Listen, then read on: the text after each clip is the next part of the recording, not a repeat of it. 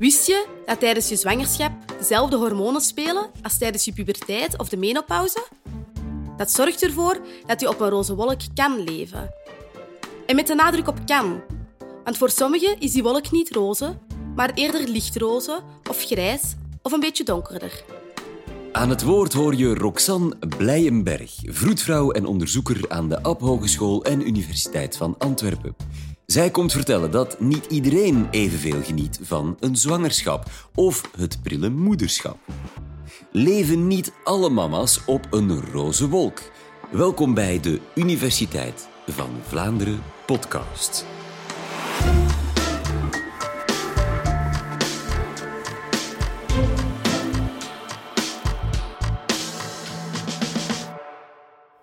Hoi, ik ben Charlotte en ik ben op dit moment zwanger van ons eerste kindje. En de zwangerschap die verloopt eigenlijk heel goed. De baby die groeit goed. Ik voel mij goed, ik heb geen kwaaltjes, ik ben niet misselijk. Mijn partner is heel enthousiast, mijn omgeving ook. Maar ik voel me niet al te even goed. En mijn vriendinnen zeggen dan, oh, geniet van die prachtige tijd, maar ik geniet daar eigenlijk niet van. En als ik dan zo een mindere dag heb, dan krijg ik de opmerking, oh, ze heeft weer last van haar hormonen. Het is nu alleen nog maar Charlotte de zwangere vrouw, Charlotte de mama en er is niks meer meer dan dat. Is dat wel normaal dat ik mij zo voel? Bestaat die roze wolk wel echt? We hoorden net Charlotte aan het woord. En ik denk dat Charlotte haar verhaal wel heel herkenbaar is voor heel veel van jullie. Want misschien ben je zelf zwanger, of mama, of ken je iemand in jouw omgeving die zwanger of bevallen is. Nu, het kan ook zijn dat dit voor jou helemaal niet herkenbaar is. En denk je misschien helemaal niets te maken te hebben met zwangerschappen en bevallingen. Toch is wat ik vandaag ga vertellen enorm belangrijk en een boodschap voor iedereen. Want elk jaar worden 115.000 baby's geboren. Dus die zwangere of bevallen vrouw, dat kan ook jouw toekomstige vriendin of buurvrouw of je schoondochter of collega zijn. Na negen maanden is je baby er eindelijk. Een moment waar je lang naar hebt uitgekeken. Op het moment dat je baby er is, wil je graag op die welbekende roze wolk zitten, want daar heeft iedereen het over. Vandaag gaan we het hebben over die roze wolk, waarover Charlotte ook al sprak. Wist je dat het zelfs vaker voorkomt dat je geen roze wolk hebt dan wel? Ik ben Roxanne, ik ben vroedvrouw en ik doe onderzoek naar het mentaal welzijn van jonge ouders. Ik ga jullie uitleggen waarom niet alle vrouwen op die roze wolk zitten en hoe dat komt en waarom dat, dat eigenlijk heel normaal is. Wanneer we iemand kennen die zwanger is, dan ligt die focus heel vaak op die baby. En dan gaan we allerlei vragen stellen, zoals en is de babykamer al klaar? En als dan de baby geboren is, en slaapt de baby al goed? Die focus ligt heel vaak op die baby. En dat zijn allemaal superbelangrijke dingen om te vragen. Maar wat ook heel belangrijk is, is om die aandacht op die mama te vestigen. En een keer aan die mama te vragen, wat up mama? Hoe gaat het eigenlijk met jou? Charlotte kwam bij mij op consultatie. En die was 28 weken zwanger en die maakte zich zorgen. Haar zwangerschap die verliep eigenlijk heel goed. Ze had geen last van misselijkheid, ze kon goed slapen, ze kon gaan winkelen met haar mama of op stap met vriendinnen. Fysiek ging alles goed en ze was ook van plan om te blijven werken tot het einde van de zwangerschap. Maar toch zat ze niet lekker in haar vel. Charlotte was niet graag zwanger en ze maakte zich daar wel zorgen over. Want zij zat niet op die roze wolk waarover iedereen het altijd heeft. Dus heeft Charlotte contact met mij opgenomen. En dat was voor haar een heel grote stap. Moeilijk, maar heel dapper en ook wel heel belangrijk om die hulp te zoeken. Ik heb geluisterd naar Charlotte haar verhaal. En ik heb ook professionele screeningstools gebruikt voor depressieve klachten. Maar ik moest concluderen dat die gevoelens en twijfels die dat Charlotte ervaarde eigenlijk compleet normaal zijn. Het verhaal van Charlotte gaat niet over een depressie, maar over een zwangere vrouw die algemeen minder goed in haar vel zit. En die gevoelens van twijfel en onzekerheid die kunnen zowel tijdens de zwangerschap als na de bevalling voorkomen. Het is dus geen verhaal van een vrouw met een depressie of met grote alarmsignalen, maar van een mama die emotioneel uit balans is. Hallo, ik ben Linde Merkpoel en ik denk dat een van de allerbelangrijkste dingen die mijn therapeut tegen mij heeft gezegd tijdens mijn zwangerschap was: het is niet omdat je graag een kindje wilt dat je daarom graag zwanger bent. Um, dat was voor mij een heel verwarrende, uh, moeilijke en emotionele periode. Ik had het gevoel alsof ik in de spiegel keek en mezelf niet meer herkende. Zowel fysiek als mentaal was ik in de war en had ik het gevoel alsof alle controle en alle houvast van onder mijn lijf was weggemaaid gewoon. Nu, in het Nederlands hebben we hier geen goede term voor. In het Engels bestaat dit wel. Maternal distress. Zoals ik er net al zei, doen wij onderzoek naar de maternale onrust en naar de mentale gezondheid van die jonge ouders. En wij zijn gaan kijken naar de psychologische onrust die dat zwangere vrouwen ervaren in Vlaanderen. En maar liefst 51% van de Vlaamse zwangere vrouwen die ervaart die maternale onrust. En dan zijn wij ook gaan kijken naar het verminderd emotioneel welzijn na de bevalling, dus tot één jaar na de geboorte van de baby. En maar liefst 64% van de Vlaamse mama's ervaart verminderd emotioneel welbevinden. En die voelen zich dus niet lekker in hun vel. Nu, dat zijn heel hoge cijfers, maar eigenlijk niet geheel onlogisch. En om te begrijpen van waar dat die hoge cijfers komen en waarom bijvoorbeeld Charlotte niet op die roze wolk zit, neem ik jullie mee doorheen de hormonen van de vrouw. Zwangere vrouwen krijgen er toch wel vaak spottende opmerkingen over. Maar hormonen liggen nu eenmaal aan de basis van hoe dat we ons voelen. Misschien herken je dit wel. Je was 13 jaar, je kreeg puistjes, haargroei op allerlei vreemde plaatsen, je schouders en je heupen die werden breder. Je kreeg natuurlijke vormen en je lichaam dat veranderde. En de hormonen die gingen alle kanten uit. En meestal was je humeurig. Het ene moment was alles goed, was alles oké, zat je gezellig met je ouders aan tafel. In het volgende moment liep je boze trap op en sloeg je met de deuren. Misschien herken je dit ook wel. Je bent 53 jaar en je hebt al enkele maanden geen menstruatie meer gehad. Je hormonen die zijn volledig uit balans. Je ervaart vapeurs, je bent vaak vermoeid, je loopt ook wel wat kriekel rond. En misschien ben je wel enkele kilootjes bijgekomen. Opnieuw, jouw lichaam verandert. Nu, heel gelijkaardige dingen gebeuren als je zwanger of bevallen bent. De hormonen die gaan door je lichaam gieren. En je lichaam, dat verandert. En tijdens de puberteit of de menopauze, dan vinden we dat heel normaal. Dat is geen ziekte, maar dat is een heel normale transitie en daar horen stemmingswisselingen bij. Maar als we zwanger of bevallen zijn, dan vindt de maatschappij dat opeens veel minder normaal, die stemmingswisselingen.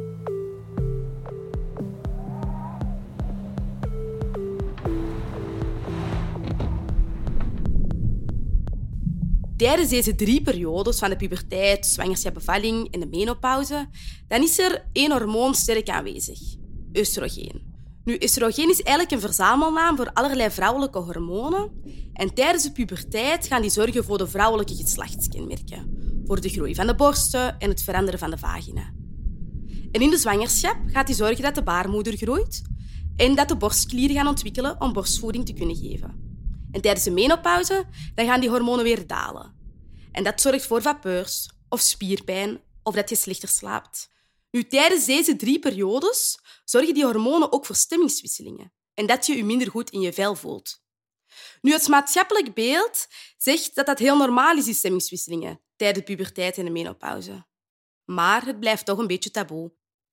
Nu, aan het einde van de zwangerschap dan gaan die oestrogenen dalen. En dan worden we gevoelig voor andere hormonen, zoals bijvoorbeeld oxytocine. En oxytocine gaat ervoor zorgen dat we gaan bevallen, want die zorgen voor contracties van de baarmoeder en dan krijg je weeën en dan wordt de baby geboren. En eens dat dan die baby geboren wordt, dan blijft die oxytocine superbelangrijk. Want die gaat zorgen voor de moeder-kindbinding. En mensenbaby's, wij zijn uitzonderlijk afhankelijk. Wij kunnen niet zelf eten of niet zelf lopen als we geboren worden. En daardoor heeft de evolutie ervoor gezorgd dat wij een hormoon oxytocine aanmaken. En dat gaat ervoor zorgen dat die baby in het middelpunt van de belangstelling van de mama komt. Haar focus is alleen nog maar op die baby. Maar daarnaast heeft zij ook haar eigen identiteit. Want zij heeft haar werk en haar vrienden en ook haar hobby's. En ook de relatie met haar partner. En die tweestrijd tussen de baby en haar eigen identiteit, dat vraagt veel van haar. En er zijn ook persoonlijke factoren. Want de ene vrouw zal echt op die roze wolk zitten, maar de andere vrouw zal toch meer last hebben van die maternale distressklachten. En om dat verschil te begrijpen, neem ik jullie meer doorheen het diathesisch stressmodel. Nu gaan jullie denken, amai, waar begint die over? Maar eigenlijk gaat dat ons heel veel inzicht geven hoe mensen verschillend gaan reageren op stress. En waarom dus die ene vrouw wel op die roze wolk zit en de andere niet. Dus we hebben twee begrippen, diathesis en stress. En diathesis is de mate waarin dat je een kwetsbaarheid hebt voor het ontwikkelen van psychische klachten. Dat is heel persoonlijk voor iedereen anders. En dan heb je ook stress. En stress is een levensgebeurtenis, bijvoorbeeld het krijgen van een baby. En die combinatie die gaat bepalen in hoeverre dat die stress, het krijgen van een baby, impact heeft op jou en hoe dat je je voelt. En of dat je dus al dan niet op die roze wolk zit. Of een variatie daarvan. Nu, hoe kan je die stress gaan verminderen? Wanneer dat wij stress ervaren, dan gaan we copingstrategieën gebruiken. En dat doen we elke dag, zonder bij na te denken. Stel, je hebt bijvoorbeeld een belangrijke deadline op het werk. Dan ga je de stress voelen stijgen. Dus je gaat hulp vragen of ga ventileren bij een collega. En daardoor gaat de stress dalen. Dat zijn voorbeelden van copingstrategieën. Hulp vragen of ventileren. Copingstrategieën die hebben ook een positief effect op jouw zelfbeeld. Want je hebt zelf een manier ontwikkeld om ervoor te zorgen dat de stress gaat dalen. En dat werkt, je voelt je goed, want de stress die wordt draaglijk. Nu, nog voorbeelden zijn steun zoeken, hulp vragen, ventileren en zelfs humor. Maar er zijn ook ongezonde copingstrategieën. En die gaan de stress ook verminderen, waardoor je denkt dat het werkt. Maar eigenlijk gaan die ongezond gedrag veroorzaken. Die gaan de stress gaan vermijden of gaan negeren. En op korte termijn zal het wel helpen, want als je de stress negeert, dan zal ze wel op korte termijn verlagen. Maar op lange termijn zal je alles opkroppen. Nu, voorbeelden van ongezonde copingstrategieën zijn ontkennen of middelengebruik, zoals alcohol en drugs en tabak, of afleiding. Of jezelf de schuld geven. Nu, in ons onderzoek zijn we gaan kijken welke copingstrategieën specifiek invloed hebben op die maternale onrust bij Vlaamse zwangere vrouwen. En diegenen die daar een positieve invloed hebben, zijn humor en positief herkaderen of aanvaarden. En de ongezonde copingstrategieën zijn zichzelf de schuld geven of middelengebruik of afleiding.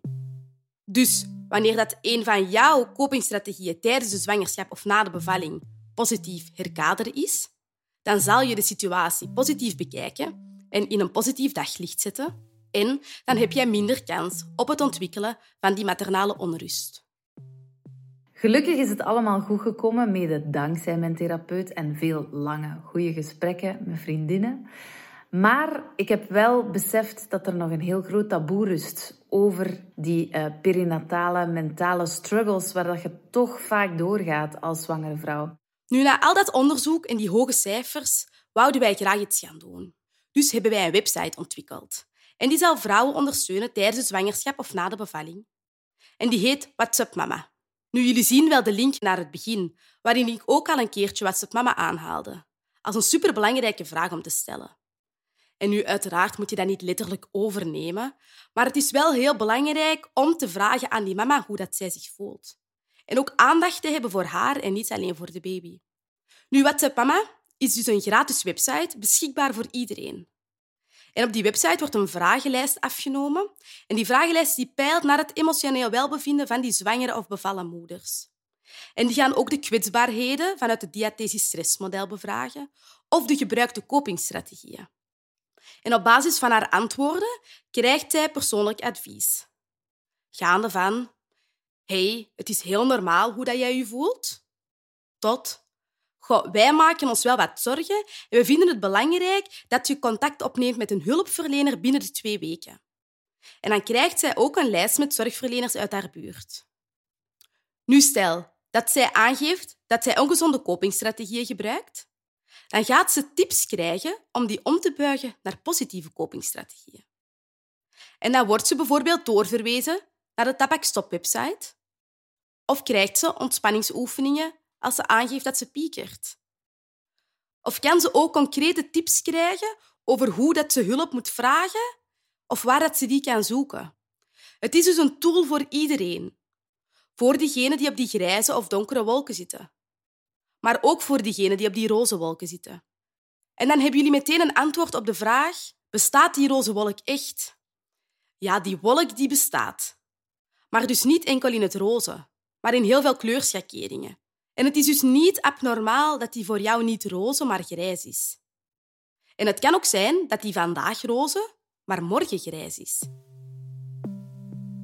Dus ik zou aan iedereen willen vragen: heb jij iemand in jouw omgeving die zwanger of bevallen is?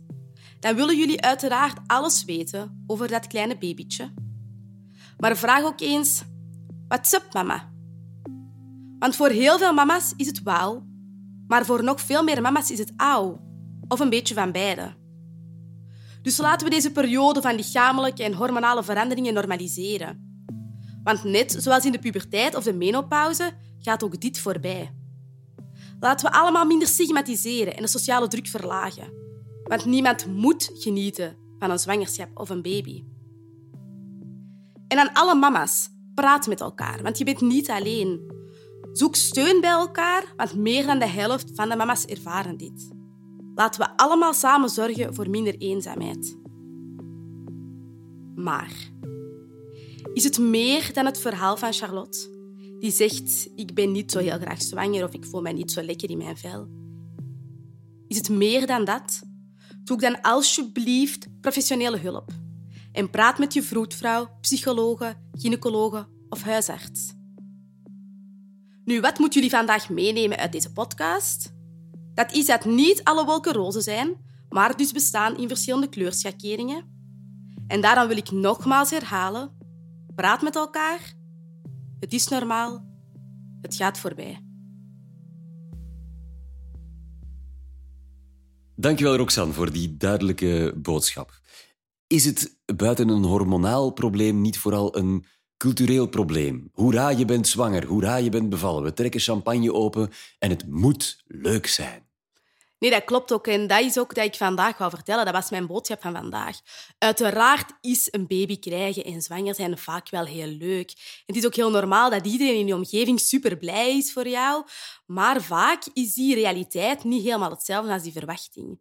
En dan willen we zo graag die baby, of we kiezen vaak heel bewust voor een baby, maar dan is die realiteit toch anders. En het klopt inderdaad dat in de media dan, of, in de maatschappij dan zeggen we ah, proficiat, geniet ervan, kei leuk. En dan vragen we kei veel over die baby.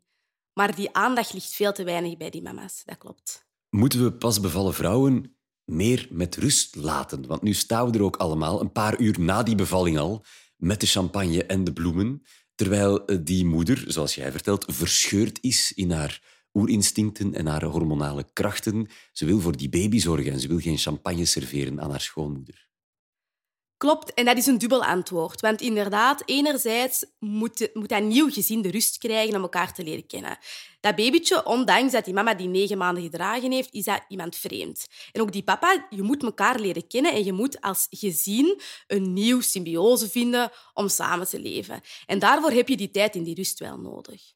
Nu, bij ons in het ziekenhuis zien wij bijvoorbeeld, door de coronamaatregelen mocht er geen bezoek zijn.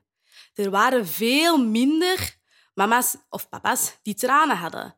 Want er was veel meer rust om zelf je gezinnetje te ontwikkelen. Nu, langs de andere kant denk ik ook wel dat het heel fijn is om die focus te hebben op je baby en dan niet naar de winkel te moeten of niet te moeten koken. Dus ik denk dat het ook wel heel fijn is en dat wil ik ook wel meegeven. Ken je iemand in je omgeving die bevallen is? Zorg een keer bijvoorbeeld voor kraamkost ook het woord van het jaar in 2015. Hè. Eten, maak gewoon een extra portie en ga die afgeven eh, bij dat nieuwe gezin, zodat ze daar al zeker niet aan moeten denken en ze echt in hun eigen kokonnetje kunnen blijven. Hoe lang duurt maternale onrust na de bevalling? Ook een heel moeilijke vraag. Um, heel persoonlijk. Dat kan duren, um, eerste drie, vier dagen, babyblues, kraamtranen, zoals ze dat ook wel noemen. Dat kan ook veel langer duren en dat kan ook wel duren totdat de baby al wel wat groter wordt. Um, het is echt een aanpassing en het is een verandering in je leven en dat duurt ook eventjes om ja, die rust en dat evenwicht terug te vinden. Dus ik kan daar geen eenduidig antwoord op geven. Je hebt het nu uh, net een kwartier gehad over maternale onrust. Bestaat er ook zoiets als paternale onrust? Ja, klopt zeker. Um, als we kijken naar Europese cijfers, dan weten we dat 6,5% van de papa's na de bevalling in een depressie zitten. Dus dat zijn wel de effectieve depressies. Hè. Dat gaat dus niet over zo dat algemeen, on, uh, algemeen het balans zijn waar ik het vandaag over heb. Die cijfers zullen veel hoger liggen. Um, maar inderdaad, en daar hebben wij ook wel heel veel aandacht voor als hulpverlener. Um, jammer genoeg, de maatschappij heeft daar minder aandacht voor. Papa's die mogen 14 dagen thuis blijven, dan moeten die terug gaan werken. Eigenlijk is dat niet meer iets van deze tijd. We moeten veel meer die aandacht geven om dat gezinnetje hun eigen evenwicht te vinden. En dat kan alleen maar als ze samen in hun kokon zitten. Dat kan niet als die papa na twee weken terug elke dag moet gaan werken. Dus zeker en vast, ook daar is nog veel te weinig aandacht voor. En inderdaad, komt heel vaak voor dat die papa's ook emotioneel uit balans zijn. Dankjewel, Roxanne Blijenberg, vroedvrouw en onderzoeker aan de App Hogeschool en Universiteit van Antwerpen. Als jij net als Charlotte een vraag hebt, dan mag je die ons altijd stellen via een mailtje of een voicemailbericht op 0480 60 82 11. En dan gaan wij op zoek naar een wetenschappelijk antwoord. Heel graag tot een volgende keer. Thank you.